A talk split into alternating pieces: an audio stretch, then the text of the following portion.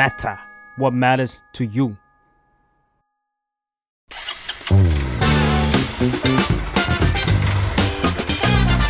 นอก Bangkok เพราะประเทศไทยไม่ใช่กรุงเทพ สวัสดีค่ะ ยินดีต้อนรับเข้าสู่รายการนอก Bangkok ซีซั่น2นะคะ รายการของเรานะคะยังคงคอนเซปต์เหมือนเดิมก็คือพาทุกคนนะคะ ไปเมาส์มอยเรื่องการเมืองนะคะ โดย The Matter นะคะ ยังคงร่วมมือกับสถาบันพระปกเกล้านะคะ ในการพาทุกคนเนี่ยออกจาก Bangkok นะคะ ออกจากเมืองหลวงไปรับรู้นะคะ เรื่องราวการเมืองท้องถิ่นผ่านพื้นที่แต่ละจังหวัดนะคะ ไปดูว่าในแต่ละจังหวัดเนี่ยเขามีเรื่องราวของตระกูลการเมืองอะไรบ้างนะคะ แล้วก็ยังอยู่กับอ้อยนะคะ content creator จาก The Matter เหมือนเดิมนะคะ แล้วก็คนข้างๆอ้อยนะคะ ที่จะพาเราไปนอก Bangkok ด้วยกันนะคะ นั่นก็คืออาจารย์ชุมพลนะคะ อุ่นพัฒนาศิลป์ค่ะ ซึ่งอาจารย์เนี่ยเคยมาแล้วนะคะ มาชวนเราคุยกันถึงเรื่องการเมืองปากน้ำนะคะ กับตระกูลอัศวเหมนะคะ แล้วก็จริง ๆ มีโอกาสได้คุยกับอาจารย์นอกรอบอาจารย์บอกว่าจริงๆแล้วจังหวัดที่อยากคุยที่สุดเนี่ยก็คือจังหวัดสุพรรณบุรี แล้ววันนี้ก็คือจังหวัดสุพรรณบุรีค่ะ สวัสดีค่ะอาจารย์ สวัสดีครับคุณอ้อยครับ สวัสดีท่านผู้ชมครับ ก็กลับมาอีกรอบหนึ่งนะครับ ภายใต้ฉากใหม่นะครับ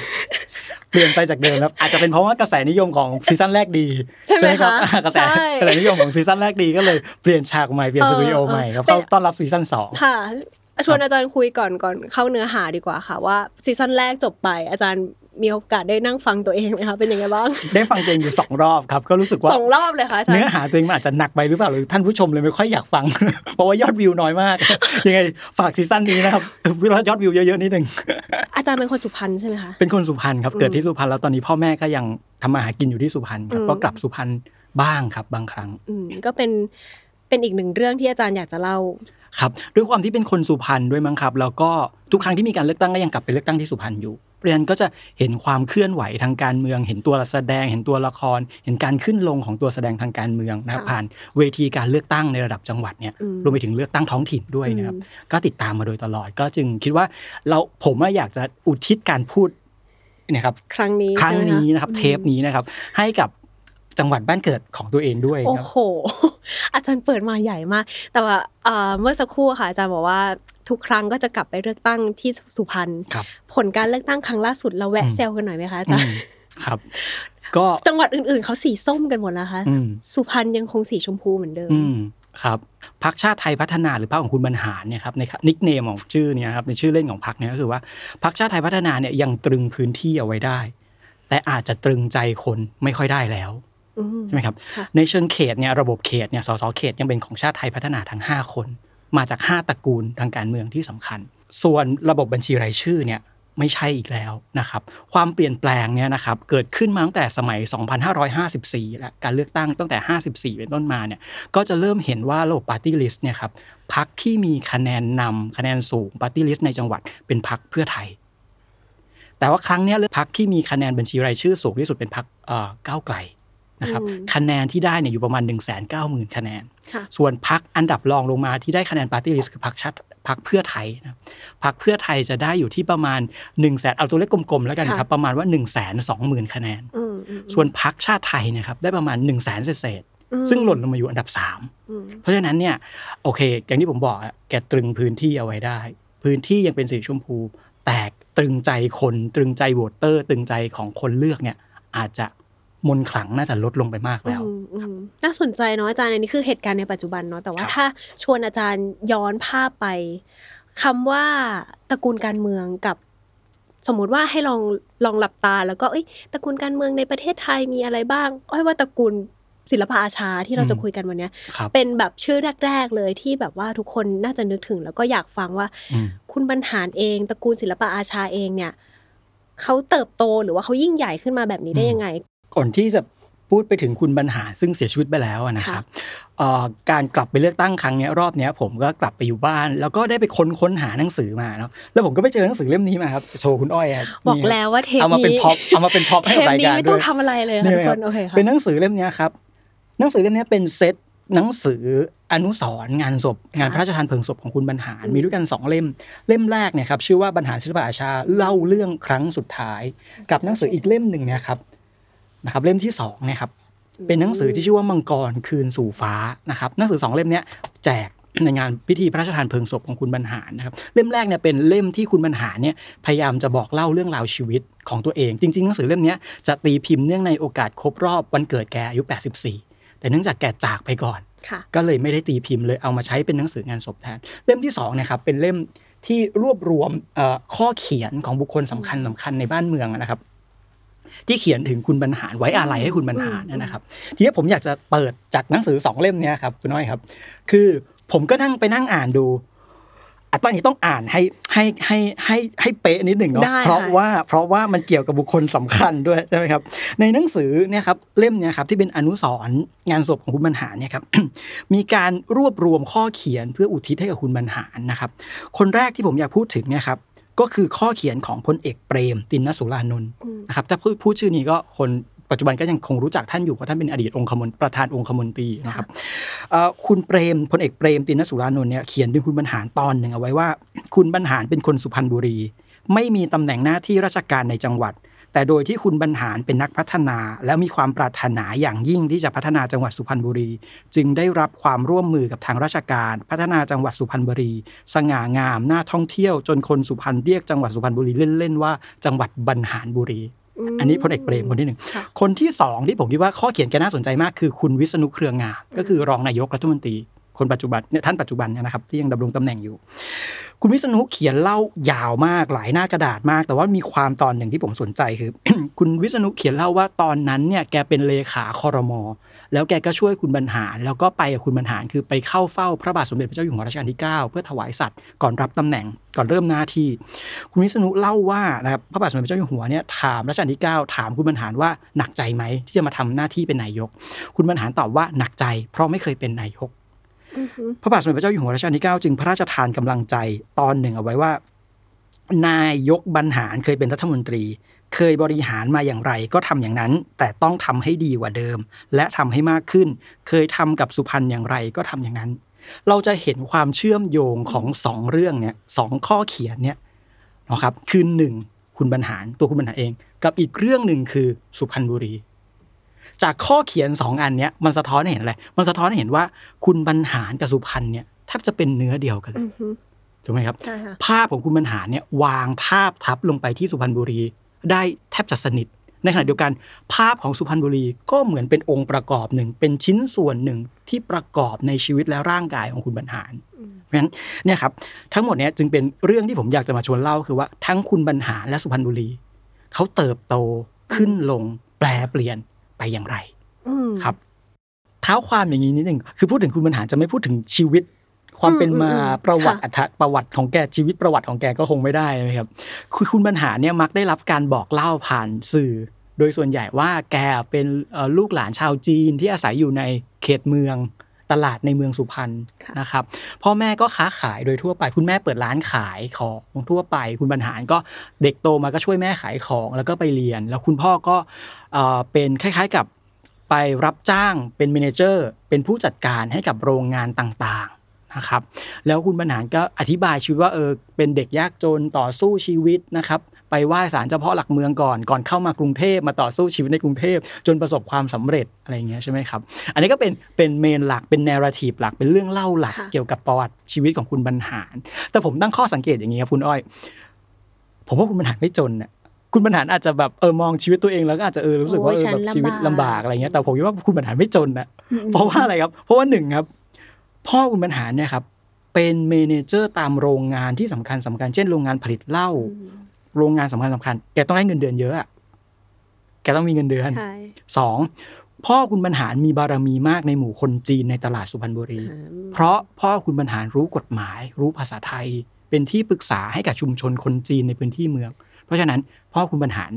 ย่อมต้องมีบารมีในบางระดับ connection connection เยอะใช่ครับะๆสามครับพ่อคุณบรรหารเคยเล่าว่านะครับเล่าเปิดเผยในหนังสือเล่มเนี้ยครับ เคยเล่าว่าตอนที่แกมากรุงเทพอะ แกไปอาศัยอยู่กับพี่ชายสองคนที่เข้ามากรุงเทพแล้ว ไปอาศัยอยู่ในบ้านที่พ่อแกเคยซื้อเอาไว้อืมคำถามก็คือ ถ้าพ่อแกไม่มีตังค์พ่อแกจะมาซื้อตึกสองแถวตึกแถวอ่าๆๆอยู่ในเมืองอยู่ในกรุงเทพเออได้เหรอ ไม่ไม่มีทางแน่อืมๆข้อที่สี่ครับ คุณบรรหารเนี่ยไปขอคุณหญิงแจ่มใส ตอนนั้นคุณหญิงแจ่มใสนามสกุลเลขวัตรค่ะตระกูลเลขาวัตรเนี่ยเป็นตระกูลขหบดีในเมืองสุพรรณอ๋อคำถามง่ายๆเลยคือ คนรวยที่ไหนจะให้ลูกสาวมาแต่งงานกับคนจน ใช่ เป็นเรื่องลำบากมากอ่ามัมันไม่ใช่ละครแบบโอ้โหเชี่ยวชนชั้นจะต้องปีนป่ายกันไปแต่งไปรักกันอะไรกันเงี้ยคงคงไม่ใช่โอเคแน่เออเพราะฉะนั้นเป็นข้อสังเกตของอาจารย์เนาะก็สังเกตบอกเนี่ยคุณบรรหารไม่จนแน่ๆใช่ไหมครับ ทีนี้คุณบรรหารเนะครับพอประสบความสำเร็จในทางธุรกิจคุณบรรหารเข้ามาในกรุงเทพมาช่วยพี่ชายสองคนเอ่อเอ่อส่งคือคุณพี่ชายสองคนของคุณบรรหารเนี่ยเปิดร้านอ่าขายส่งเครื่องดื่ม ขายส่งเหล้าเหล้าอะไรเงี้ยนะครับ คุณบรรหารก็มาช่วย มาช่วยเป็นคนส่งข่าวส่งของนะวันนี้คืนนี้คุณบรรหารก็ไปทำงานครับกับบริษัทบริษัทหนึ่งที่ชื่อว่าไทยยงพาณิชย์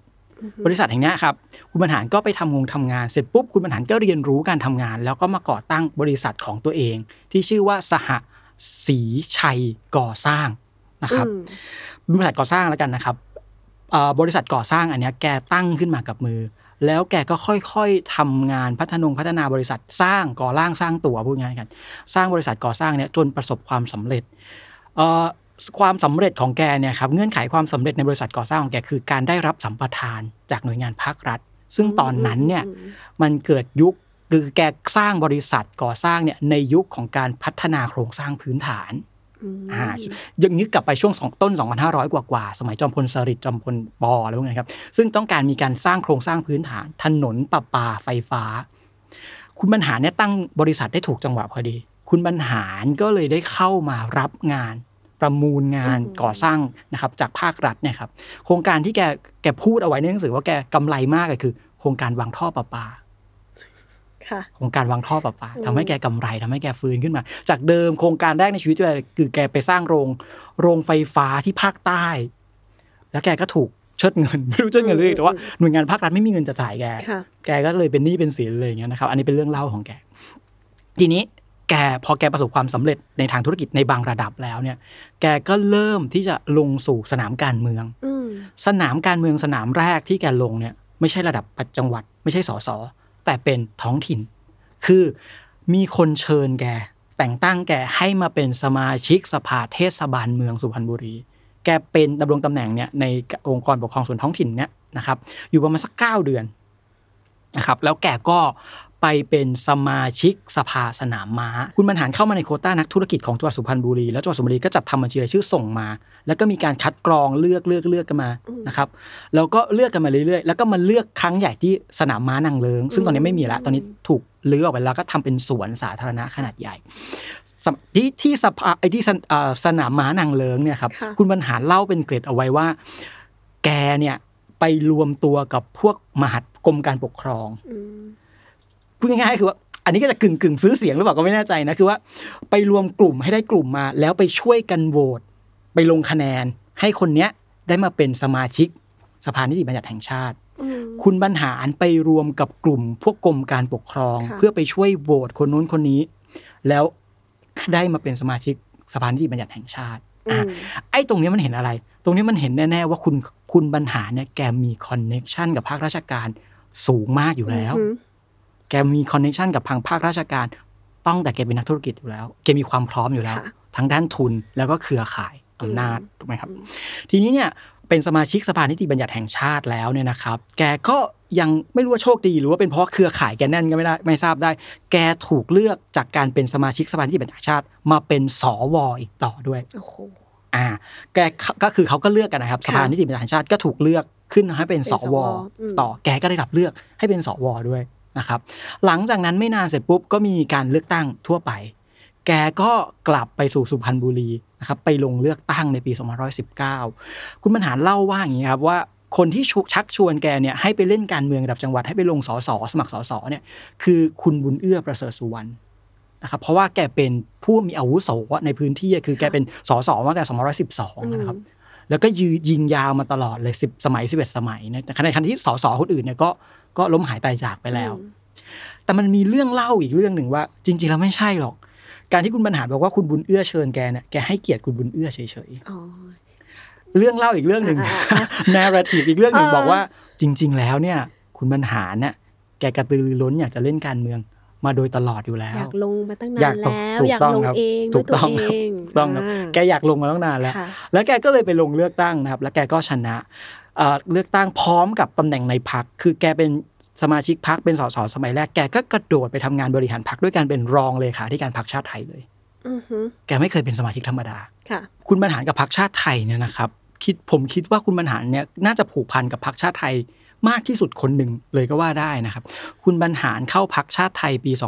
2518 หรือ 19 ประมาณเนี้ยนะครับ แล้วคุณบรรหารก็กระโดดไปทำงานบริหารพรรคด้วยการเป็นรองเลขาธิการพรรคเลยเนาะแล้วคุณบรรหารก็เป็นเลขาธิการพรรคชาติไทยเนี่ยยาวนานถึง 14 ปี ตั้งแต่ 2523 ถึง 2537 แล้วก็หลังจากนั้นก็ไปเป็นหัวหน้าพรรคนะตั้งแต่ปี 2537 จนถึง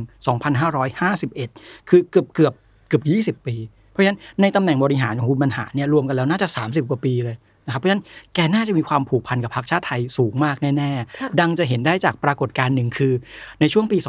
2540 กว่าๆเนี่ยนะครับทศวรรษที่ 2550 เนี่ยพรรคคุณบรรหารเนี่ยพรรคชาติไทยเนี่ยเนาะถูกตัดสินโดยสารรัฐธรรมนูญให้ยุบพรรคเนื่องมาจากว่าพิสูจน์ได้ว่าสมาชิกพรรคคนหนึ่งเนี่ยเอ่อฝ่าฝืนกฎหมายการเลือกตั้งอืมเลยทำให้ถูกยุบพักคุ ณบรรหารเนี่ยจัดพิธีกรรมคือปิดป้ายพักก็คือเอาชักเอาผ้าดำเนี่ยมาปิดป้ายพักชาติไทยเนาะในคำแถลงของคุณบรรหารเนี่ยครับเพื่อจะปิดปิดป้ายเนี่ยครับอืมคุณบรรหารแถลงไปพร้อมกับ การสะอึกสะอื้นการเสียใจการร้องไห้ ถ้อยคำที่คุณบรรหารแถลงเนี่ยก็สะท้อนให้เห็นถึงความผูกพันและความเสียใจของคุณบรรหารมากนะครับคุณบรรหารกล่าวเลยไปถึงอดีตหัวหน้าพักต่างๆ สมาชิกพักต่างๆ ที่แกเคยมีความผูกพันด้วยอะไรเงี้ยนะครับเพราะฉะนั้นอันเนี้ยแสดงให้เห็นเซนติเมนต์อารมณ์ความรู้สึกของแกแน่ๆที่มีอืมที่มีต่อพักชาติไทย ทีนี้คุณบรรหารเนี่ยนะครับเอ่อเข้าไปดูแลพักชาติไทย เรียกว่าเป็นพลเรือนเนาะครับที่มีบทบาทสำคัญมากในการดูแล พักทหารก็คือพักชาติไทย คือพักชาติไทยเนี่ยครับเป็นพักที่แต่งสร้างขึ้นเนาะก่อตั้งขึ้นโดยกลุ่มราชครูก็คือกลุ่มพลตรีประมาณพลเกิดยศแกเป็นอะไร ผมไม่แน่ใจเนาะแต่ว่าคุณประมาณอดิเรกสารพรรคเนี้ยครับมีส่วนสำคัญมากๆนะครับ ในการเชิญให้พลเอกเปรมเนี่ยมาเป็นนายกรัฐมนตรีในหลายครั้งนะครับ คุณบรรหารเนี่ยเคยเล่าเอาไว้ว่าแกเนี่ยเป็น key man คนสำคัญเลย วิ่งไปบ้านสี่เสาเทเวศร์ เพื่อจะไปเชิญพลเอกเปรมติณสูลานนท์เนี่ยให้มาเป็นนายกรัฐมนตรีอืมอ่าและเนี่ยจึงเป็นเหตุผลว่าทำไมในหนังสืองานศพของแกเนี่ยจึงมีคำไว้อาลัยของพลเอกเปรมเป็นคนแรกอ่าทีนี้เนี่ยครับแกก็เข้ามาบริหารพักเนี่ยนะครับภายใต้ความขัดแย้งของสองกลุ่ม กลุ่มหนึ่งคือกลุ่มราชครูที่ครองอำนาจนำเดิมในพักชาติไทย กับอีกกลุ่มหนึ่งเนะครับนำด้วยกลุ่มโคราชก็คือพลเอ่อผมไม่แน่ใจยศอีกแล้วนะครับ คือคุณชาติชายชุนทวันน่ะค่ะ นะครับเรียกชื่อง่ายๆคุณชาติชายชุนทวันเนาะคือคุณชาติชายพยายามจะแย่งตำแหน่งพูดง่ายๆกับคุณประมาณอดิเรกสารตลอดเวลาเลย เพราะคุณปอเออคุณชาติชายก็พยายามจะขึ้นมาแทน คุณประมาณอดิเรกสารตลอดเวลาทีนี้เออคุณชาติชายเนี่ยก็มักจะมีความสัมพันธ์เป็นพิเศษเนาะกับอีกขั้วหนึ่งฝ่ายอีกขั้วหนึ่งที่ไม่ไม่ไม่ได้ค่อยคือไม่ค่อยยอมรับพลเอกเปรมเท่าไหร่นัก เช่นพลเอกอาทิตย์กำลังเอกอย่างเงี้ยจะเป็นความสนิทสนมเป็นพิเศษกับ คุณฝั่งคุณชาติชายอืมชุนเทาวัน มันเคยมีเรื่องเล่าอย่างนี้ด้วยว่า คุณบรรหารเล่านะอันนี้ค่ะเท็จจริงไงไม่ทราบคุณบรรหารเล่าว่าเออพักชาติไทยเนี่ยเคยเกือบจะได้เป็นพักร่วมรัฐบาล และในสมัยรัฐบาลพลเอกเปรมสามแต่เนื่องจากเกิดความผิดความขัดข้องทางเทคนิคคือพักมอบหมายให้คุณชาติชายชุนทวันเนี่ยไปเจรจาที่บ้านสีเสาเทเวศกับพลเอกเปรม แต่คุณชาติชายไม่ไป แล้วโทรตามแล้วก็ไม่ไป โทรไม่ติดพูดง่ายๆอ่าโทรไม่ติดอ่าโทรไปตามแล้วไม่ติดอ่คุณชาติชายหายไปพอคุณชาติชายหายไปเสร็จปุ๊บเขาก็โทรตามพักอื่น ให้มาร่วมกันจัดตั้งรัฐบาลพักชาติไทยก็เลยถูกเขี่ยให้ไปเป็นพักฝ่ายค้านไม่เพราะไม่รับสายเพราะไม่รับสายโอเคแต่ผมคิดว่า เรื่องเล่าจากคุณบรรหารเนี่ยก็เป็นมีเป็นร่องรอยอย่างหนึ่งให้เห็นว่า เออใช่หรือเปล่ามันอาจจะเป็นเพราะว่าพลเอกชาติชายชุนทวัน อาจจะมีความขัดแย้งอะไรบางอืมประการ แน่อืๆใช่ไหมครับเพราะโอเค เขาเรียกคุณไปเป็นรัฐมนตรีอะเขาเรียกคุณไปเป็นตั้งรัฐบาลคุณไม่ไปอะมันต้องมีเหตุผลอะไรแน่ๆที่ไม่ไปใช่ไหมครับอ่านี่ผมก็เป็นทิ้งร่องรอยไว้นะครับ ทีนี้เอ่อคุณบรรหารเนี่ยนะครับเป็นเป็นเลขาธิการพักแล้วก็เป็นหัวหน้าพักคือพูดง่ายๆคือ เข้ามาบริหารพักเพื่อเปลี่ยนผ่านจากพักทหารเนี่ยไปสู่พักพลเรือนแน่ๆเนาะการขึ้นมามีอำนาจมีตำแหน่งของคุณบรรหารเนี่ยเป็นผมเข้าใจว่าเป็นพลเรือนแรก ๆ เลย คนแรก ๆ เลยที่ขึ้นมานำพรรค แต่ว่าโอเคแกมีผู้ช่วยสำคัญคนหนึ่งอ่า อันเนี้ยต้องย้อนไปบุรีรัมย์อันนี้ไปบุรีรัมย์ part นี้จะไปไปหลายจังหวัดนิดนึงครับจะพาทุกท่านไปหลายจังหวัดนิดนึงนะครับพยายามค่ะตามมาดีอืมๆไปบุรีรัมย์นิดนึงคนช่วยเหลือนะครับ เรียกง่ายๆว่าเป็นมือขวาของแกในการบริหารพรรคนะครับ คือคุณอนุวัฒน์ซึ่งเป็นบ้านใหญ่ของบุรีรัมย์มาก่อนชิดชอบอ๋อคุณอนุวัฒน์วัฒนพงศ์สิริเนี่ยครับ ค่ะคนคนนี้น่าสนใจมาก แกเป็นปู่ของเพื่อนผม แล้วคนนี้เป็นรัฐมนตรีคนแรกที่จบด็อกเตอร์ ทางด้านกีตวิทยาคือแมลง เพราะฉะนั้นตำแหน่งที่แกไปเป็นประจำเลย แกไปกินตำแหน่งนี้ประจำเลยคือ รัฐมนตรีกระทรวงวิทยาศาสตร์อ่าฮะอืมเออครับ คนนี้คอยช่วยแกในการบริหารพักมาก ๆ แล้วก็มีความสนิทสนมนะ ผมได้รับการยืนยันจากเพื่อนผมนะว่า ปู่แกสนิทสนมกับสีเลยคุณประมาณใช่ไหมคะและคุณบรรหารมาก ส่วนสำคัญอีกอย่างหนึ่งที่ที่อยากทราบค่ะอาจารย์ก็คือว่า สุพรรณบุรีตอนที่อ่าคุณบรรหารครองเมืองเนี่ย เป็นยังไงบ้างคะอืมครับเอ่อสุพรรณบุรีนะครับ เอางี้ก่อน เรามักจะเรียกคู่เรียกชื่อสุพรรณบุรี อีกในชื่อหนึ่งว่าบรรหารบุรีเคยได้ยินชื่อนี้ไหมบรรหารบุรี บรรหารบุรีมันมาจากไหน คือในงานงานวิจัยวิทยาพลปริญญาเอกนะครับ ของอาจารย์นิชิสากิอาจารย์นิชิสากิเป็นชาวญี่ปุ่นที่มาศึกษา จังหวัดสุพรรณบุรีทำทำงานวิจัยชิ้นเนี้ยเพื่อขอปริญญาเอกที่มหาวิทยาลัยวอชิงตัน ปัจจุบันแกเป็นอาจารย์อยู่ที่มหาลัยแห่งชาติสิงคโปร์อาจารย์เขียนอธิบายในวิทยาพลในหนังสือเล่มเนี้ยนะครับว่าบรรหารบุรีเนี่ย แกก็ไม่รู้หรอกว่ามันมาจากไหน แต่ว่าแกลงไปลงฟิลไปสัมภาษณ์คนที่สุพรรณบุรีอะอืมคนสุพรรณผู้คนสุพรรณเนี่ย พูดคำคำเนี้ยออกมากันแล้วว่าบรรหารบุรี และแกคนสุพรรณเนี่ยพูดคำคำเนี้ย ในเซนส์หรือในความรู้สึกของความภาคภูมิใจด้วย แต่ถ้าผมเนี่ยไปสืบค้นเอาจากสื่อมวลชนเนาะแหล่งข้อมูลสื่อมวลชนเนี่ยผมพบว่าคำคำนี้มันปรากฏในหนังสือพิมพ์นะครับในปี 2538 แต่คำคำนี้ในในความรู้สึกในทัศนะของสื่อมวลชนเนี่ยเป็นคำที่ไม่ดี เพราะสื่อมวลชนใช้คำคำนี้ในการวิพากษ์วิจารณ์คุณบรรหาร เกี่ยวกับกระบวนการการจัดสรรงบประมาณ ไปลงในพื้นที่สุพรรณบุรีอืมคำคำนี้มันปรากฏในปี2538 คู่ไปกันกับคำว่ามนตรีนคร บรรหารบุรี มนตรีนคร มนตรีในที่นี้ก็คือคุณมนตรีพงษ์พาณิชย์ที่อยุธยาสุพรรณอยุธยามันอยู่ใกล้กันค่ะนี้เราจะเข้าสู่แล้วอันนะเราเข้าแล้ววิวิธีการที่คุณบรรหารใช้ใช้สร้างเอ่อคือตัวตนให้เป็นที่รักอ่าตัวขอตงนประชาชนค่ะเนาะสร้างอำนาจบารมีในพื้นที่เนาะคือจริงๆเราเมื่อกี้เราไล่เรียงกันนะว่าคุณบรรหารเนี่ยเข้าสู่ การเมืองสุพรรณในปี 2519 ด้วยการสมัครเป็นสสครั้งแรก แต่จนกว่าคุณบรรหารเนี่ยจะผนึกอำนาจ แล้วเรียกว่าสร้างตนเองสถาปนานตนเองขึ้นเป็นบ้านใหญ่ของสุพรรณบุรีได้เนี่ยก็จนถึงปี 2522 นะครับ 2522 เนี่ยนะครับเป็นปีที่คุณบรรหารเนี่ยสามารถนำผู้สมัคร ของพรรคชาติไทยเนี่ยสามารถใช้มีชัยชนะเนาะได้รับชัยชนะในจังหวัดสุพรรณบุรียกจังหวัดได้อืมก่อนหน้านั้นน่ะไม่ใช่ ก่อนหน้านั้นก็เป็นคนนู้นคนนี้อืมไปเป็นของพรรคอื่นไปค่ะนะครับเอ่อ2122เนี่ยคือครั้งแรกที่คุณบรรหารพาสมาชิกพรรคชาติไทย ชนะการเลือกตั้งยกจังหวัดได้ เป็นสีชมพูยกจังหวัดพูดง่ายๆแต่ครั้งนั้นเนี่ยครับคุณบรรหารไม่ได้ลงรับลงรับสมัครเลือกตั้งนะครับ 2522 เป็นปีที่คุณบรรหารส่งคุณชุมพลอาจารย์ชุมพลศิลปอาชา ชื่อเหมือนอาจารย์เลยนะ ชื่อเหมือนผมครับ แล้วเป็นอาจารย์ด้วย เป็นอาจารย์อยู่รัฐศาสตร์ธรรมศาสตร์ สอนอยู่ภาควิชาบริหารรัฐกิจ แกก็ลาออกจากการเป็นอาจารย์ ไปลงสมัครสสตามที่พี่แกบอกโอเคนั่นแหละ แล้วก็ครั้งนั้นคุณบรรหารไม่ได้ลงสมัครค่ะ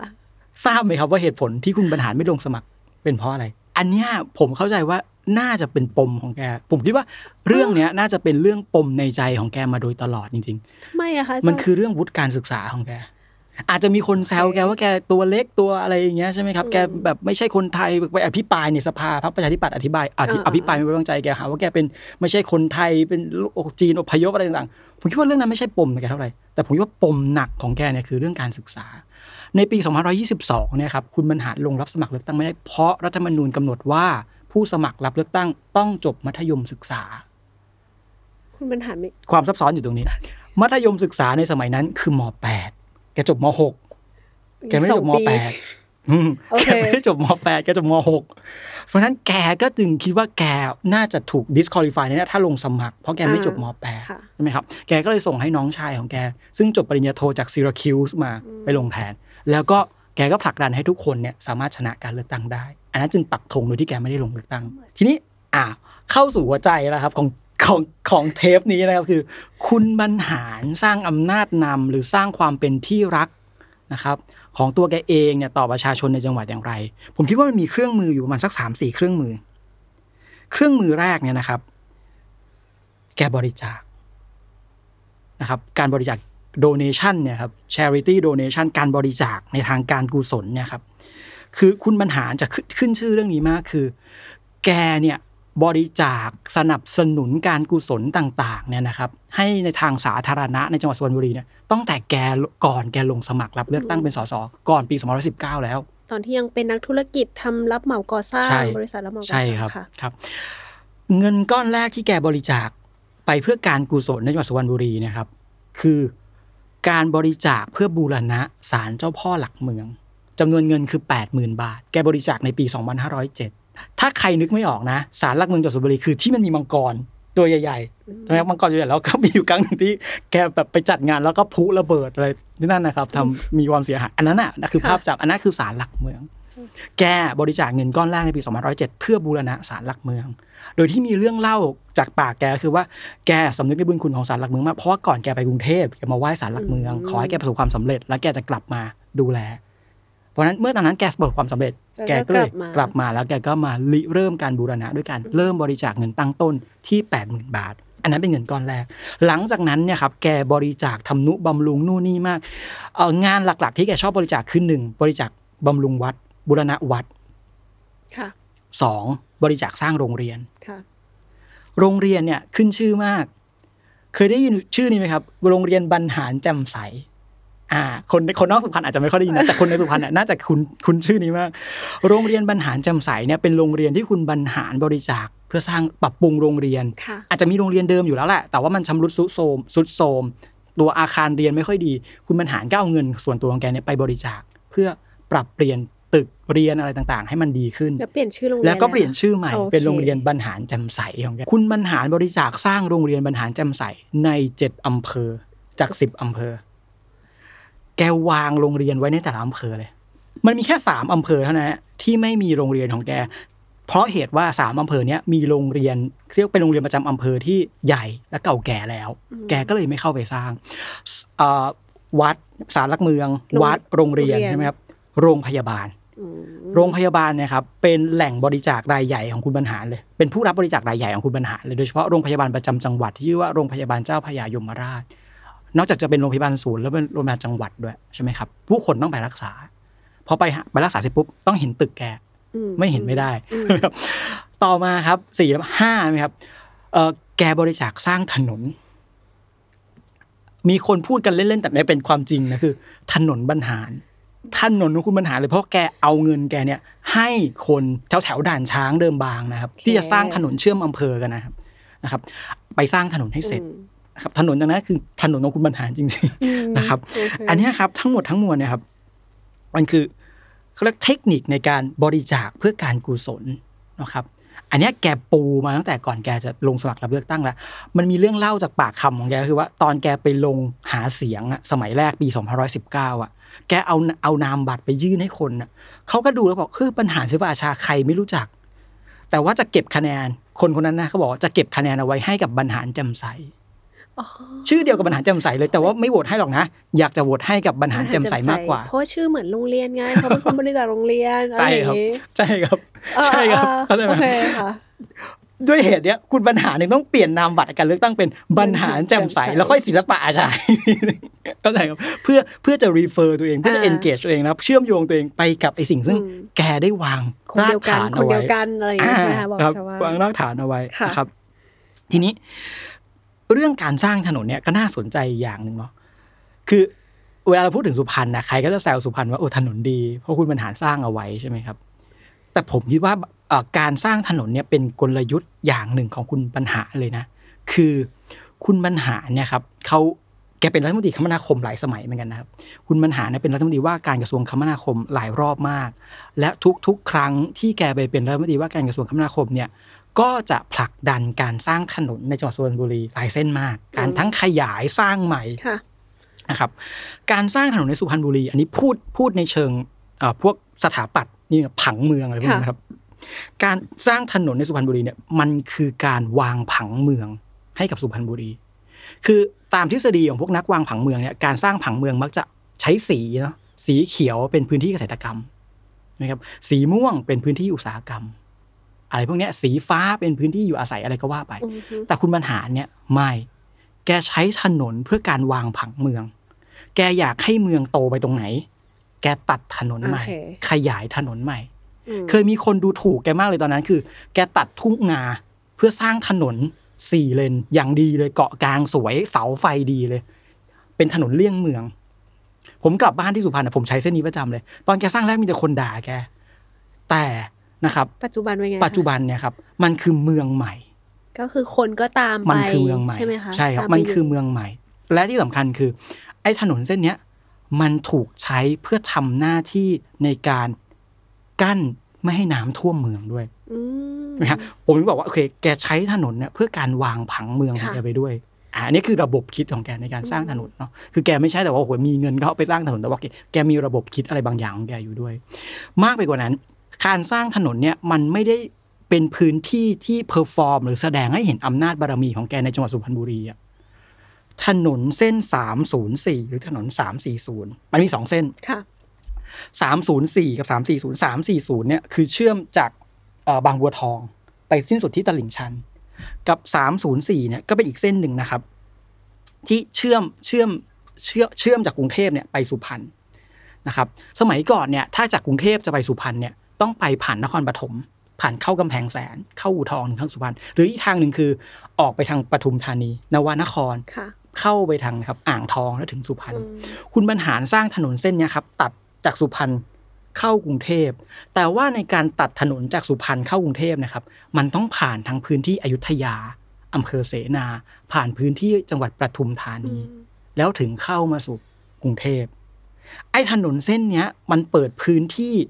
ชานเมืองอยุธยา เปิดพื้นที่ชานเมืองปทุมธานีอืมทำให้พื้นที่เนี้ยมันถูกพัฒนา เพราะฉะนั้นไอ้ถนนเส้นเนี้ย มันจึงเป็นพื้นที่ที่แสดงให้เห็นอำนาจของคุณบรรหารที่มีข้ามจังหวัดไปด้วยอืมใช่ไหมค่ะฮะข้ามจังหวัดไปด้วย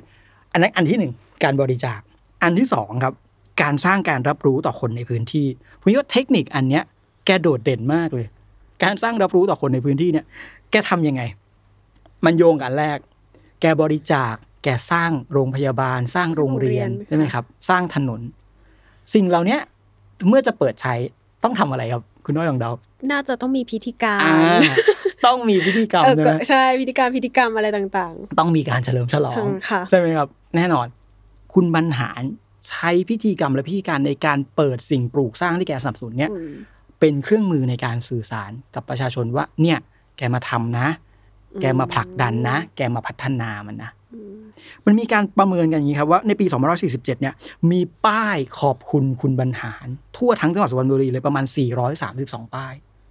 ขอขอบคุณพระท่านบรรหารแจ่มใสศิลปอาชาที่สนับสนุนการก่อสร้างอะไรแบบเนี้ยครับ ก็คือเป็นป้ายจากเอกชนหรือว่ากลุ่มอะไรที่ได้รับการช่วยเหลือการใช่บริจาคใช่ทำให้คุณบรรหาร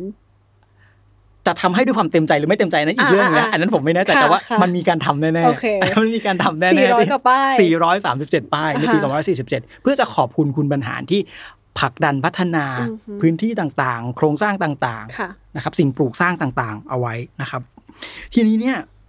ผมติดอีกนิดหนึ่งตอนนี้ก็คือว่า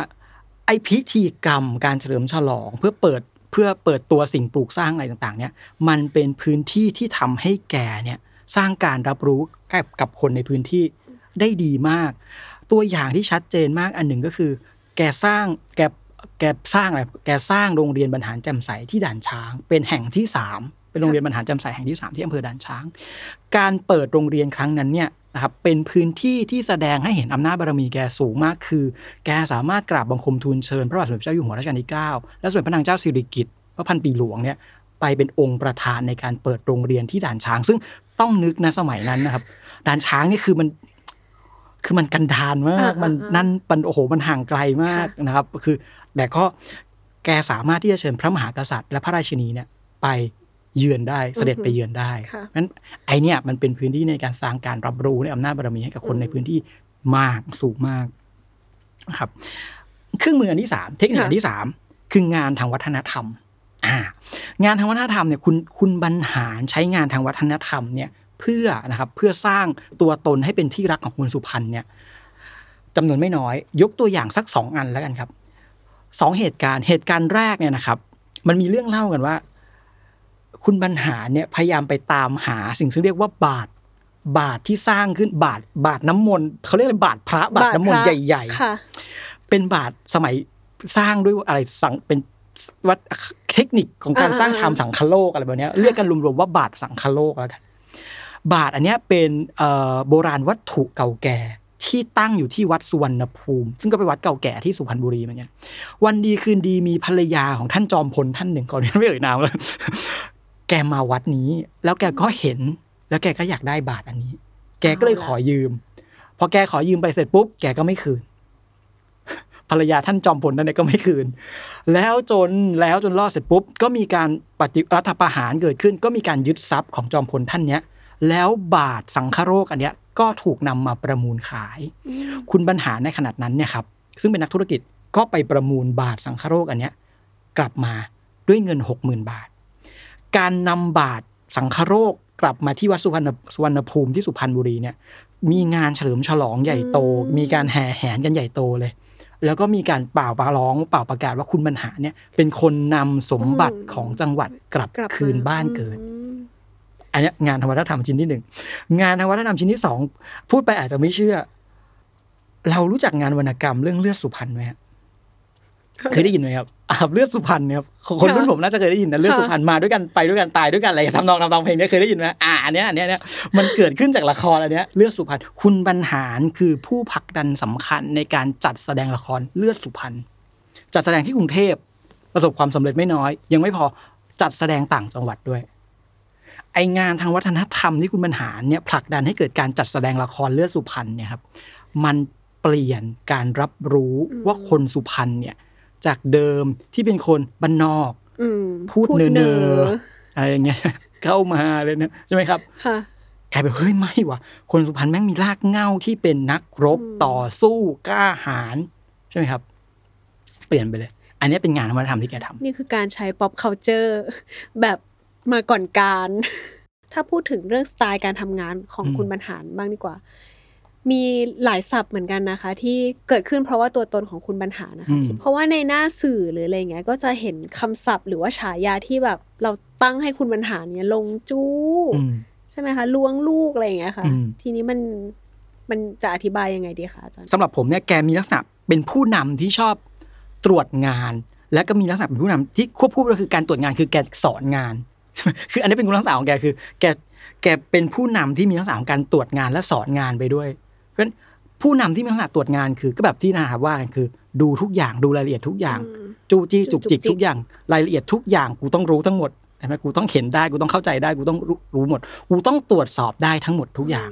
นะครับ อันเนี้ยลักษณะคุณลักษณะของผู้นำแบบเนี้ย นะครับมันก็จะสะท้อนให้เห็น character ความเป็นหลงจู้อะไรของแกแน่ๆ ตอนที่แกไม่ได้แกหลังจากการแกเป็นนายกรัฐมนตรีแล้วเนาะมีลูกพรรคของแกเข้าไปเป็นรัฐมนตรีในกระทรวงสำคัญสำคัญต่างๆเนี่ยเวลารัฐมนตรีตรวจงานเนี่ยแกไปพร้อมคู่กับคุณบรรหารนะครับอืมคือคุณบรรหารไม่ได้เป็นรัฐมนตรี คุณบรรหารเป็นประธานที่ปรึกษาพรรคเลยตำแหน่งตรงนั้นนะเอาไปด้วยแต่แกจะต้องเป็นคนเดินนำรัฐมนตรีและเป็นคนตรวจงาน มันก็สะท้อนอ่า บารมีอะไรบางอย่างเนาะอาจารย์ครับ อันนั้นน่ะใช่แน่อืมแต่ว่าไอ้ลักษณะความเป็นเป็นผู้นำที่ผมบอกคือผู้นำแบบตรวจสอบและสอนงานเนี่ยทั้งตรวจสอบและสอนงานไปด้วยเนี่ยมันปรากฏให้เห็นชัดในเมกะโปรเจกต์หรือโครงการใหญ่ๆในกระทรวงบุรีมาก มีเสียงเล่าลือว่าชาวบ้านไปเห็นว่าคุณบรรหารเนี่ยขับรถไปสุพรรณไปตรวจงานนี่แหละ แต่เผอิญขับรถผ่านถนนเส้นหนึ่งที่กำลังก่อสร้างอยู่ แล้วคุณบรรหารเนี่ยไปเห็นไอ้พวกเศษ เศษไม้เศษ ปูนเศษดินเศษหินอะไรเงี้ยที่มันอยู่ตรงเกาะกลางโดนแล้วแล้วเกาะกลางนั้นจะต้องถมดินเพื่อปลูกต้นไม้ค่ะคุณบรรหารบอกว่าเอ้ยไอเศษพวกเนี้ยมันทำให้ต้นไม้ไม่โต คุณบรรหารสั่งให้จอดรถ แล้วแกก็ลงไปเคลียร์ไอ้พวกเศษพวกนั้น ด้วยตัวเอง เท็จจริงไงไม่ทราบนะอันนี้เป็นเรื่องเล่าในหมู่คนสุพรรณที่มันยังเล่าขานมาจนรุ่นผมนะผมก็ยังได้ยินเรื่องนี้อยู่นะคือ อันเนี้ยมันเป็นความ คือผมคิดว่ามันยิ่งกว่าจู้จี้จุกจิกเนาะคือถ้าตัวเองต้องลงไปทำแบบนั้นอ้อยนึกถึงอะไรรู้ป่ะอาจารครับย์นึกถึงครูปกครองอืมตอนเราอยู่ในโรงเรียนแล้วเราจะแบบครูมาครูมาอืมเรียบร้อยหรือยังอะไรอย่างเงี้ยต้องทำให้ทุกอย่างเรียบร้อยที่สุด และไอ้สไตล์ไอ้ด้วยสไตล์ของแกแบบเนี้ยมันเป็นเทคนิคและเครื่องมืออย่างหนึ่งที่แกใช้ในการกำกับระบบราชการภายในจังหวัดด้วย ผมเรียกมันรวมๆอย่างนี้คุณน้อย ผมเรียกว่าแกใช้เทคนิคที่เรียกว่า การตรวจงานและการประชุม จริง คุณบรรหารเนี่ยจะชอบไปตรวจงาน ไปไปทุกที่ตรวจงานสร้างสร้างบึงฉวากอืมตรวจงานบ่อยมาก จนไปสร้างบ้านเอาไว้ที่บึงฉวากเพื่อว่าจะจะได้ตรวจงานใกล้ค่ะๆก่อนที่แกมาสร้างมังกรตัวใหญ่ๆที่ศาลเจ้าพ่อหลักเมืองเนาะแกก็มาตรวจงานบ่อยมาก การตรวจงานของแกเนี่ย อาจจะถูกมองโดยสายตาของคนข้างนอกว่า เข้ามาล้วงลูกเข้ามาเออนู่นนี่มาเข้ามาอีกแล้วอ่ามีพฤติกรรมหลงจู้แบบที่คุณอ้อยถามเมื่อสักครู่นี้ แต่อันเนี้ยมันเป็นเครื่องมืออย่างหนึ่งที่แกใช้เพื่อกำกับระบบราชการภายในจังหวัด การลงไปตรวจงานของแกเนี่ยแกไม่ได้ไปคนเดียว แกเรียกข้าราชการทั้งจังหวัด ที่เกี่ยวข้องไปกับแกด้วย ตรงไหนไม่เรียบร้อย แกถาม แกสั่งงานครับแกนัดประชุมติดตามความก้าวหน้า นัดประชุมวางแผนการดำเนินงาน แกนั่งเป็นหัวโต๊ะ และเรียกข้าราชการที่เกี่ยวข้องทั้งจังหวัด เข้ามาฟังแกอืมอันเนี้ยครับ จาก character เนี้ยมันนำมาสู่การสร้างเครื่องไม้เครื่องมือของแก ที่จะเอาไว้ใช้ในการกำกับระบบราชการอืมอืมภายในจังหวัดที่มักจะถูกมองว่าราชการเชื่องช้าไม่ทำงานเช้าชามเย็นชามในสมัยนั้น มีเรื่องเล่าด้วยนะครับ คนที่เล่าเลยเนี่ยคือ คุณวิษณุเครืองามเนี่ยเขียนในหนังสือเล่มเนี้ยครับว่าโอเะ คุณบรรหารโทรสั่งงานตอนห้าทุ่ม ตื่นมาเจ็ดโมงเช้าคุณบรรหารโทรตามแล้ว ว่างานเป็ดเสร็จเรียบร้อยหรือยัง โอเค อันนี้คุณวิษณุเป็นคนยืนยันเนาะอืมครับอืมอืมอะอืมคือสไตล์การทำงานของแกครับ นอกจากนั้นยังมีเรื่องราวอะไรอืมอีกไหมคะ ที่เกิดขึ้นในยุคที่แบบบรรหารแล้วก็สุพรรณเฟื่องฟูมากอืมเอาเป็นว่ายุคที่พักชาติไทยเฟื่องฟูแล้วกันเนาะๆค่ะยุคที่พักชาติไทยเฟื่องฟู ก็คือยุคที่คุณบรรหารเป็นเลขาธิการพักและเป็นหัวหน้าพักจนสามารถเอ่อ ตั้งรัฐบาลแล้วตัวแกเองเป็นนายกรัฐมนตรีคนที่ 21 ได้ ยุคนั้นเนี่ยผมคิดว่ามันมีประเด็นที่น่าสนใจก็คือว่าพักชาติไทยความเฟื่องฟูความรุ่งเรืองของพรรคชาติไทยและคุณบรรหารเนี่ยมันส่งผลต่อการเมืองในระดับอนุภูมิภาคภาคกลางด้วยครับคือยังไงครับ คือเรื่องเนี้ยนะครับถ้าเราลองดูกันเนาะครับว่า ตอนที่คุณบรรหารเฟื่องฟูเป็นมีอำนาจเป็นเลขาธิการพักเป็นหัวหน้าพักชาติไทยนะครับ การเมืองในเขตภาคกลาง อนุภูมิภาคภาคกลางเนี่ยครับล้วนแล้วแต่นะครับ อยู่ภายใต้การดูแลของคุณบรรหารทั้งสิ้น เดี๋ยวผมไล่ทีละจังหวัดให้ฟังว่าค่ะอุทัยธานีอืมอุทัยธานี ถ้าเรานึกถึงสสปัจจุบันที่มีอิทธิพลมากของอุทัยธานีคือใครครับ คุณชาดาไทยเศรษฐ์ใช่ไหมครับซึ่งส่งแกส่งน้องสาวคุณมนัญญาไทยเศรษฐ์มาเป็นรัฐมนตรีช่วยว่าการกระทรวงเกษตรใช่ไหมครับคนปัจจุบัน คุณชาดาไทยเศรษฐ์สมัยก่อนก็อยู่พรรคชาติไทย เป็นลูกน้องคุณบรรหารค่ะอีกคนหนึ่งเลยครับ ซึ่งเป็นนักการเมืองคนสำคัญของอุทัยธานีคือคุณนพดลพลเสนนะครับ อันเนี้ยครับก่อนนะครับก่อนที่คุณอ่าก่อนที่กลุ่มเนี้ยกลุ่มเนี้ยจะย้ายมาอยู่กับพรรคภูมิใจไทย แกอยู่กับบรรหารมาก่อน ที่ชัยนาทนะครับขยับลงมา ขยับลงมาคือชัยนาทจังหวัดชัยนาทนะครับตระกูลการเมืองสำคัญนะครับ ปัจจุบันเนี่ยถ้ารู้พูดถึงชัยนาทนะครับมีสวนนกชัยนาทเนาะแต่ตระกูลการเมืองที่สำคัญนะครับ คือตระกูลนาคาใส คุณอืมอนุชาอืมนาคาใสค่ะต่อจำไม่ได้ใช่ไหมครับ แต่ก่อนจะมีตระกูลนาคาใสเนี่ยมีตระกูลที่การเมืองที่สำคัญอันหนึ่งคือตระกูลสงฆ์ประชา ตระกูลสงฆ์ประชาเนี่ยเป็นพันธมิตรอยู่ในพักชาติไทยมาโดยตลอดมาช้านานนะครับ ตั้งแต่2520 ไปที่สิงห์บุรี สิงห์บุรีก็มีนักการเมืองคนสำคัญคนหนึ่งนะครับ ท่านรัฐมนตรีกระทรวงดีของเรานะครับ คุณชัยวุฒิธนาคมานุสรณ์ค่ะคุณชัยวุฒิธนาคมานุสรณ์เนี่ยเติบโตขึ้นมาจากพรรคชาติไทยอ๋อ เติบโตจนถึงเป็นเอ่อเป็นผู้บริหารพรรคชาติไทย แล้วเมื่อตอนที่พรรคชาติไทยถูกยุบ คุณชัยวุฒิก็ถูกตัดสิทธิ์ทางการเมืองไปด้วยค่ะสิงห์บุรีแล้วใช่ไหมครับค่ะเข้าไหนต่อเข้าอยุธยาค่ะอ่ามาที่อยุธยาบ้างวกมาที่อยุธยาอยุธยาเนี่ยนะครับมีตระกูลด่านชัยวิจิตรซึ่งเป็นตระกูลการเมืองที่สำคัญในอยุธยา แล้วก็อยู่ในสังกัดพรรคเอ่อชาติไทยมาก่อนของคุณบรรหารมาก่อนค่ะไปนครปฐมบ้าง นครปฐมนะครับปัจจุบันสะสมทรัพย์ เป็นสมาชิกเป็นพันธมิตรกับพรรคชาติไทย แต่ก่อนหน้านั้นนะครับในจังหวัดนครปฐมเนี่ยพรรคชาติไทยนะครับมีสสจำนวนไม่น้อยเลยนะครับมีจำนวนมากด้วยครับตั้งแต่ 2522 เป็นต้นมา เช่นตระกูลเอ่อบุญมีคือคุณประสานบุญมี คุณชาญชัยปทุมรักษ์ชื่อนี้น่าจะมีชื่อเสียงหน่อยเพราะเคยเป็นรัฐมนตรี คุณสมพัฒน์แก้วพิจิตรนี่ก็เป็นตระกูลการเมืองเก่าแก่ของนครปฐมนะครับกาญจนบุรีบ้างติดกับสุพรรณบุรี กาญจนบุรีเนี่ยนะครับช่วง 2526 ถึง2535 เนี่ยนะครับ สสของกาญจนบุรีเนี่ยสังกัดอยู่กับพรรคชาติไทยจำนวนไม่น้อยเลยครับ เช่นตระกูลอังสุโชตนะครับ หรือคุณเดชาสุขารมณ์อันเนี้ยน่าจะพอได้ยินชื่อเสียงกันอยู่บ้าง คุณเรวัตสิรินุกูล ไปไกลหน่อย ไปที่จังหวัดเพชรบุรี เพชรบุรีเนี่ยครับมีตระกูลการเมืองที่สำคัญคือตระกูลอังกีนัน อังกีนันเนี่ยเป็นพันธมิตรของพรรคชาติไทยมาเป็นเวลานานและเหนียวแน่นมากตั้งแต่ 2126 จนถึง 2139 ก่อนจะย้ายไปอยู่พรรคอื่นค่ะนะครับ อ่า ผมพูดเอาไว้แล้ว เบื้องต้น บุรีรัมย์อ่าเนี่ยไปอีสานหน่อยแวะไปอีสานนิดนึงบุรีรัมย์ครับ บุรีรัมย์เนี่ยนะครับ ก่อนที่จะเป็นเมืองหลวงของภูมิใจไทยอะบุรีรัมย์เป็นเมืองหลวงของชาติไทยมาก่อนนะครับอย่างที่ผมบอกครับว่า ดร อนุวัฒน์วัฒนพงศ์สิรินะครับเป็นรองหัวหน้าพักชาติไทย แล้วก็เป็นตระกูลการเมืองที่มาก่อนชิดชอบด้วยซ้ำค่ะว่ากันว่านะครับผมเคยคุยกับคุณบุรีรัมย์ว่าคือว่าตระกูลที่คุณคุณคุณอนุวัฒน์เนี่ยครับวัฒนพงศ์สิริเนะครับ เป็นคนเป็นผู้ใหญ่ที่ตระกูลชิดชอบเกรงใจมากอืมค่ะนะครับ แล้วตระกูลชิดชอบเนะครับก็ก็สังกัดพรรคชาติไทยมาทั้งสิ้น ถูก train ในทางการเมืองจากคุณบรรหารและพรรคชาติไทยมาทั้งสิ้น แล้วก็มาเป็นแบบตระกูลชิดชอบในปัจจุบันครับย้อนฟังได้นะคะ ทุกคนคือ season แรกอ่า season แรกนะครับ คนพูดคืออาจารย์ประจักษ์ใช่นะครับค่ะก้องกีรตินะครับ ซึ่งเป็นอาจารย์ที่มีชื่อเสียงค่ะชลบุรีอ่าไปสุดท้ายแล้วพอแล้วครับพากันไปเหนื่อยแล้วไปหลายจังหวัดจะเหนื่อยกันไปชลบุรีอ่า ชลบุรีก็มีบ้านใหญ่ค่ะสนใจชลบุรีนะครับ EP แรกมีค่ะ season มีแรเช่นกัน season แรกนะคะมีของ The ตระกูลคุณปลื้มอ่าค่ะตระกูลคุณปลื้มมีอยู่นะครับ อาจารย์โอฬารมาพูดไว้ค่ะชลบุรีตระกูลคุณปลื้ม พวกนี้เติบโตมาจากพรรคชาติไทยทั้งสิ้นนะครับใช่ไหมทั้งนั้นเลยครับอืมอืมแล้วก็อยู่พรรคชาติไทยตั้งแต่สามสองพันร้อยสามสิบแปดถึงสองพันร้อยสี่สิบแปดทีเนี้ยเราวางเครือข่ายผังเครือข่ายของนักการเมืองในภาคกลางเนี่ย แล้วก็บางจังหวัดนะครับ ที่มีตระกูลการเมืองสำคัญเนี่ยเราจะเห็นความเชื่อมโยงกับคุณบรรหารและพรรคชาติไทยทั้งสิ้น เพราะฉะนั้นยุคเฟื่องฟูรุ่งเรืองของคุณบรรหารและพรรคชาติไทยเนี่ยมันทำให้ศูนย์กลางอำนาจทางการเมืองเนี่ยมันอยู่ที่ภาคกลางอืมมันอยู่ที่ภาคกลาง และคนเหล่าเนี้ยพูดง่าย ๆ คือเป็นลูกน้องเป็นลูกศิษย์ของคุณบรรหารทั้งนั้น และมันจึงตามมาด้วยโมเดลการพัฒนาจังหวัดเรียนเอาโมเดลการพัฒนาจังหวัดจากสุพรรณบุรีเนี่ย ไปสร้างบุรีรัมย์ไปสร้างชลบุรีอืมแต่โอเค ทิศทางการพัฒนาเมืองก็อาจจะต่างกันออกไป เพราะ character หรือลักษณะทางธรรมชาติของเมืองแต่ละจังหวัดมันต่างกันเนาะค่ะบุรีรัมย์เขาพัฒนาเมืองไปสู่อีกเรื่องหนึ่งชลบุรีเขาก็พัฒนาเมืองไปอีกเรื่องหนึ่งปัจจุบันเนี้ยอย่างที่รู้ๆกันดีว่าพรรคถูกยุบแล้ว แล้วก็ตอนนี้ก็กลายมาเป็นชาติไทยพัฒนา การเปลี่ยนแปลงการขึ้นลงตรงนี้เป็นยังไงบ้างคะอาจารย์ อืม เอาในระดับชาติก่อนแล้วกันเนาะค่ะในระดับชาติก่อนเนี่ย คือจริง ๆ แล้วเนี่ยพรรคชาติไทยณปัจจุบันก็ต้องยอมรับเนาะการเลือกตั้งที่ผ่านมาปี 2566 เนี่ยพรรคชาติไทยไม่ได้เพียงแต่เป็นพรรคขนาดเล็ก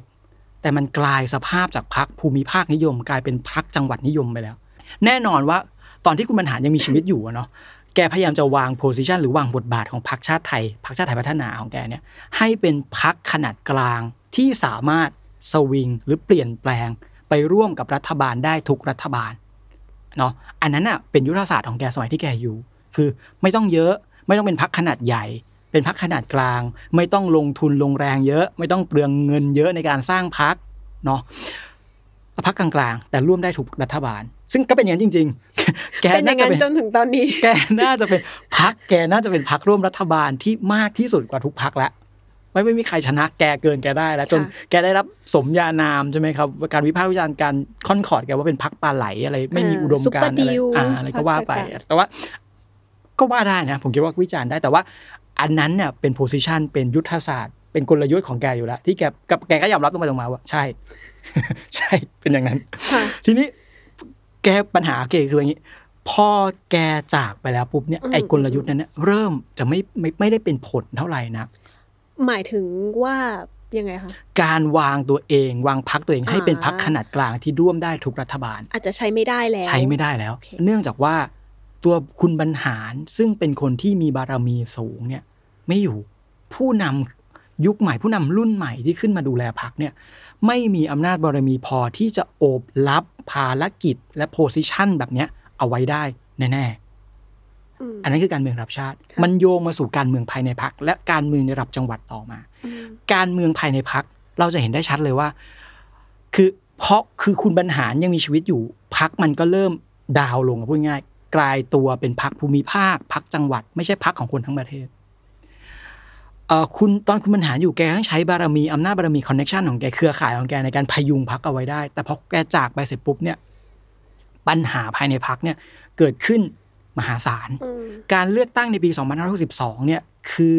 ประจักษ์พยานอันชัดเจนเลยว่าพักเกิดความขัดแย้งอย่างหนัก ตระกูลการเมืองที่สำคัญในจังหวัดสุพรรณบุรีเนี่ยนะครับประกอบไปด้วยอะตระกูลโพธสุทนอันนี้ผมไล่เรียงเอาไว้จำได้ใช่ไหมว่าคุณประพัฒน์โพธสุทนเข้าสู่สนามการเลือกตั้งเป็นคนแรกก่อนคุณบรรหารด้วยค่ะในปี 2518 ตระกูลประเสริฐสุวรรณอืมของคุณบุญเอื้อนะครับแล้วก็มีคุณนัทวุฒิประเสริฐสุวรรณเป็นสสคนปัจจุบันคือเป็นลูกชายของแก อันนี้ก็เป็นตระกูลการเมืองเก่าแก่ นอกจากนั้นตระกูลเที่ยงธรรมของคุณจองชัยเที่ยงธรรมคุณจองชัยเข้าสู่การเมืองในสุพรรณบุรีช้าที่สุดนะครับปี2522 เข้าสู่การเมืองช่วงนั้น ทีนี้โอเค นอกจากตระกูลอันนี้แล้วก็ตระกูลศิลปะอาชาอ่านะครับก็ถูกนับด้วยแล้วมันก็มีตระกูลใหม่ ๆ เกิดขึ้นมาด้วย เช่นตระกูลมาศสีตระกูลมาศสีและตระกูลสุจิตตระกูลมาศสีเนี่ยครับเกิดขึ้นนะครับคือเขาเล่นการเมืองระดับ ท้องถิ่นมาก่อน คือเป็นสมาชิกองค์การบริหารส่วนจังหวัดมาก่อนตระกูลสุจิตก็เช่นกันอืมนะครับเล่นการเมืองระดับท้องถิ่นมาก่อนสองตระกูลเนี้ยเข้ามาเป็นตระกูลรอง ผมใช้คำว่าตระกูลรองแล้วกันนะเพราะว่าในในเทปสมุดปราการผมบอกว่าเออบ้านใหญ่มันอยู่โดดเดี่ยวไม่ได้ มันต้องมีบ้านรอง บ้านใหญ่และบ้านรองประกอบสร้างกันเนาะทำงานร่วมกัน จึงจะสร้างสิ่งซึ่งเรียกว่า political circle ได้ หรือ วงวานทางการเมืองผมใช้คำนั้นแล้วกันสร้างวงวานทางการเมืองเกิดขึ้นได้ตระกูลมาสีและตระกูลสุจิตเนี่ยเกิดขึ้นมาจากอุบิเหตุของพรรคชาติไทยคือถูกสั่งให้ยุบพรรคค่ะแล้วแกนนำคนสำคัญถูกสั่งให้เว้นวรรคทางการเมืองโดนแบนอะไรโดนแบนเมื่อไม่มีแกนนำสำคัญลงเลือกตั้งได้ตระกูลเหล่านี้ถูกหยิบขึ้นมาเพื่อเป็นตัวแทนแล้วลงรับสมัครเลือกตั้งค่ะ เป็นสสจึงเป็นการเปิดพื้นที่ให้กับอืมตระกูลใหม่ ๆ ได้เข้ามา ในการเมืองระดับจังหวัดสุพรรณบุรี ปัญหาอยู่ตรงนี้ฮะหลังการจากไปของคุณบรรหารตระกูลเก่าแก่มีความขัดแย้งกันแน่ๆคือตระกูลโพธสุทนกับตระกูลเที่ยงธรรมขัดแย้งกันจนถึงขนาดที่ว่าในปี 2562 เนี่ยนะครับ คุณประพัฒน์กับคุณจองชัย ซึ่งเป็นสสเก่าแก่เนี่ยคู่บารมีกับคุณบรรหารในจังหวัดสุพรรณมาเนี่ยลงสมัครรับเลือกตั้งแข่งกัน คุณประพัฒน์ลงในพักชาติในนามพักชาติไทยค่ะคุณจองชัย ไปอยู่พักภูมิใจไทยอืมจะแข่งกันเลย หาเสียงแข่งกันเลย แต่สุดท้ายแล้วเนี่ยมีการมาห้ามทับมาเยียวยาใจ คุณหลังจากการเลือกตั้งเสร็จไปปุ๊บ คุณจองชัยก็กลับเข้าสู่พักชาติไทยเหมือนโอเดิมเคแต่นั่นเป็นแค่จุดเริ่มต้น จบไม่จริงค่ะจบไม่จริง เพราะมันยังมีการความขัดแย้งอืมอืมเช่น รุ่นหลานหลานของคุณประพัฒน์และลูกของคุณจองชัย ก็ลงสมัครแข่งขันกันอีก ในเขตเดียวกัน ลูกของคุณจองชัย คุณเสมอกันเที่ยงธรรมลงสมัครสสในนามพักชาติไทยพัฒนาแต่หลานของคุณประพัฒน์คุณยุทธนาโพธสุทนลงสมัครในนามพักพลังประชารัฐอืมก็มีการแข่งขันกันมาตลอดนะครับ อุบัติเหตุทางการเมืองของพรรคชาติไทยเนี่ยส่งผลให้คุณบรรหารเสียอกเสียใจมาก คือมันทำให้ปีการเลือกตั้งปี 2554 เนี่ย ตัวแทนของพรรคเอ่อพลังประชาชน พรรคเพื่อไทยแล้วกันอะพูดง่ายๆคือพรรคเพื่อไทย ตัวแทนของพรรคเพื่อไทยสามารถชนะพรรคชาติไทยได้ นั่นเป็นครั้งแรกในประวัติศาสตร์เลยที่พรรคชาติไทยไม่สามารถได้สสทั้งหมดในพื้นที่สุพรรณได้ คือไม่ได้ชมพูทั้งจังหวัด แต่มีแดงเข้ามาด้วยหนึ่งเขต ชื่อคุณสหรัฐอืมตอนนั้นเนี่ยชนะคุณมุกดาเที่ยงธรรม ซึ่งเป็นภรรยาคุณจองชัยเที่ยงธรรมอ่านะครับ อันนั้นทำให้คุณบรรหารเสียใจมากว่าเออสุพรรณบุรี ไม่เหมือนเดิมอีกเอแล้วอเออเออเพื่อจะบอกว่าอย่างนี้ครับว่า โอเค ไอความไม่เหมือนเดิมของสุพรรณบุรีการเมืองในสุพรรณบุรีเนี่ยมันเริ่มเห็นร่องรอย ตั้งแต่คุณบรรหารยังมีชีวิตอยู่ละช่วงปลายปลายๆของแกแต่พอช่วงหลังการจากไปแล้วเนี่ย มันเริ่มเห็นชัดขึ้นค่ะครับพังความขัดแย้งภายในพักมาสู่ในระดับพื้นที่ ภายหลังจากการจากไปของคุณบรรหารเนี่ย มันเกิดกลุ่มก้อนการเมืองใหม่ ๆ เกิดขึ้น กลุ่มก้อนเดิม เครือข่ายเดิมมันผนึกอำนาจกันเอาไว้ ไม่แนบไม่เนียนไม่ฮาร์โมไนซ์ไม่กลมกลืน ไม่ผสมผสานได้เหมือนเดิมอีกแล้ว ตอนคุณบรรหารอยู่โอเค มันมีความขัดแย้งไหมมี แต่คุณบรรหารใช้เทคนิคคือการเรียกมาคุยอืมการเรียกมาคุยและการกระจายผลประโยชน์อะไรบางอย่าง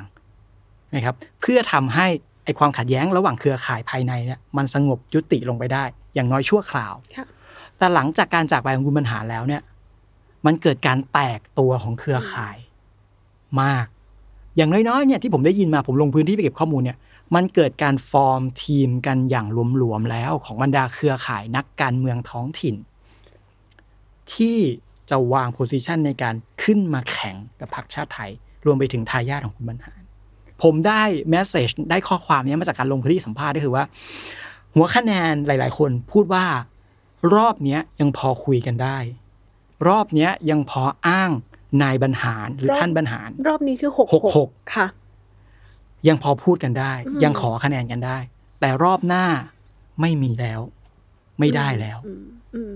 อันเนี้ยครับ ผมคิดว่าข้อมูลพวกเนี้ยที่ผมไปเก็บมา มันน่าจะช่วยฉายภาพให้เห็นว่า มันท้าทายแน่ๆกับอืมพรรคชาติไทยพัฒนาและทายาทของคุณบรรหารในการเลือกตั้งครั้งต่อไปอืมคำถามก็คือว่าแล้วพรรคชาติไทยรวมไปถึงคุณวราวุฒิคุณกัญจนาที่เป็นหัวหน้าพรรคเนี่ยครับเขาจะสร้างกระแส เพื่อมาต่อสู้กับไอ้กระแสต่างๆ เหล่าเนี้ยอย่างไร คือพอพูดให้ถึงที่สุดผมคิดว่าไอ้โมเดลของคุณบรรหารเนี่ยครับมัน represent หรือมันสะท้อนให้เห็น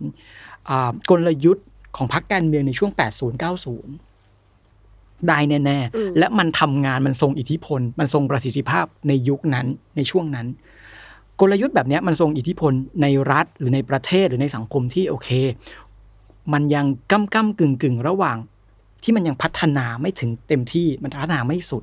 ใช่ไหมครับ นโยบายต่างๆ การขอความช่วยเหลือจากรัฐต่างๆ ยังต้องพึ่งพาหรือพึ่งพิงกับนักการเมืองระบบราชการอยู่ แต่ทุกวันนี้มันไม่ได้ใช่แล้วมันไม่ใช่แล้วมันเปลี่ยนแปลงไปแล้วอืมคุณเดือดร้อนเหรอคุณโพสต์ลง Facebook สิแป๊บเดียวหน่วยงานก็เข้ามา มัน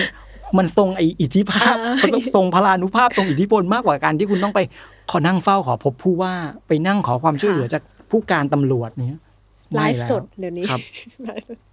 ไอ้กระไอ้คลื่นลมและกระแสความเปลี่ยนแปลงอันเนี้ย ผมก็ผมคิดว่าถ้าถ้าโมเดลของพรรคชาติไทยมันจับไม่ได้อย่างเงี้ยผมคิดว่ามันก็ต้องมีปัญหาแน่ก็เป็นโจทย์ของเขาเนาะอาครับจารย์เป็นสำหโจรับทย์การเลือกตั้งครั้งหน้าๆสุดท้ายค่ะอาจารย์ในฐานะคนสุพรรณเองค่ะ อาจารย์อยากจะพูดกับคนจังหวัดอื่น ๆ ให้เข้าใจการเมืองของสุพรรณยังไงบ้างคะๆ ที่ที่พูดมาทั้งหมดเนี่ยนะครับ คือคนที่ไม่ค่อยชอบ คือคนไม่ชอบมันก็มีเนาะคนไม่ชอบก็อาจจะวิจารณ์ว่าผมเนี่ยมารับรองความชอบธรรมให้กับคุณบรรหารซึ่งจริง ๆ แล้วจะจะตีความอย่างนั้นก็ได้นะครับ แต่ว่าคือชอบไม่ชอบเป็นอีกเรื่องหนึ่งเนาะแต่ว่าหน้าที่ของผมคุณอ้อยแล้วก็ The MATTER นะครับค่ะพี่หวีซึ่งเป็นบรรณาธิการที่นัดผมมาคุยเนะครับหน้าที่ของพวกเราทั้งหมดทุกคนเนี่ยพยายามที่จะฉายภาพในมุมกว้างและลึกของคุณบรรหาร การเมืองในจังหวัดสุพรรณบุรี และพักการเมืองระดับชาติที่โลดแล่นอยู่ในช่วงหนึ่ง ที่โลดแล่นในเวทีการเมืองช่วงหนึ่ง และมีอิทธิพลในช่วงหนึ่งของกับการเมืองไทยเนาะภาพลึกและภาพกว้างพวกเนี้ย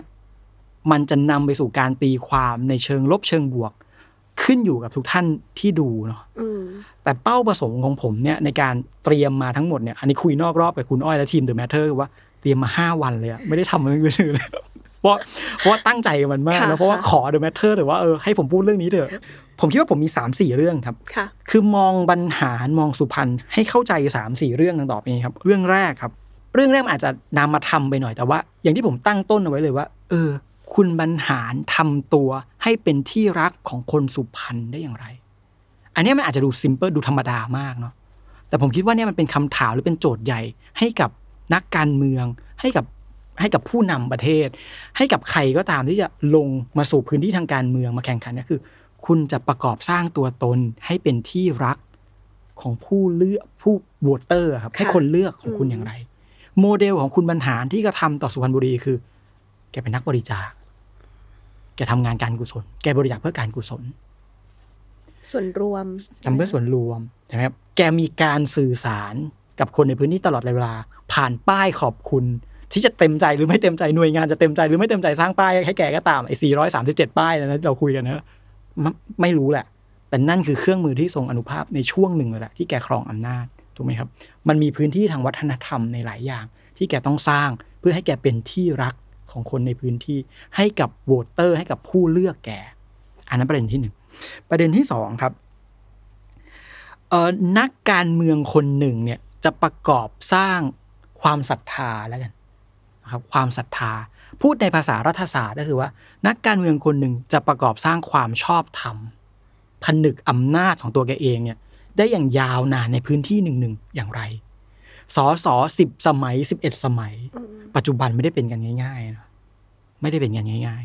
ๆ เขาทำยังไง กระบวนการในการสร้างความชอบธรรมของแกการการทำให้แกยืนระยะ แม้แกไม่ได้ลงเลือกตั้ง แต่แกผลักดันคนอื่น ๆ คนที่อยู่ข้างหลังแกครอบครัวของแกตัวแทนของแกให้ชนะการเลือกตั้งได้อย่างต่อเนื่องเนี่ยแกทำได้ยังไง อันเนี้ยเป็นโจทย์ในทางการเมืองสำคัญสำหรับคนที่วิเคราะห์การเมืองแน่ ๆ ข้อที่สามครับชีวิตของคุณบรรหารเนี่ยนะครับและความเคลื่อนไหวทางการเมืองของสุพรรณนะครับ ผมคิดว่ามันเป็นตัวอย่างที่สำคัญของ เราเรียกในวงในในคอเทชันเนาะในเครื่องหมายคำพูดคือว่าบ้านใหญ่ค่ะแต่คำเนี้ยคุณบรรหารไม่ชอบให้เรียกนะเอาจริงๆ ผมได้รับได้รับเออการยืนยันเออข้อมูลว่าค่ะคุณบรรหารไม่ชอบให้เรียกแกว่าบ้านใหญ่อืมเออ แกชอบให้คนเรียกแกว่าบ้านสุพรรณ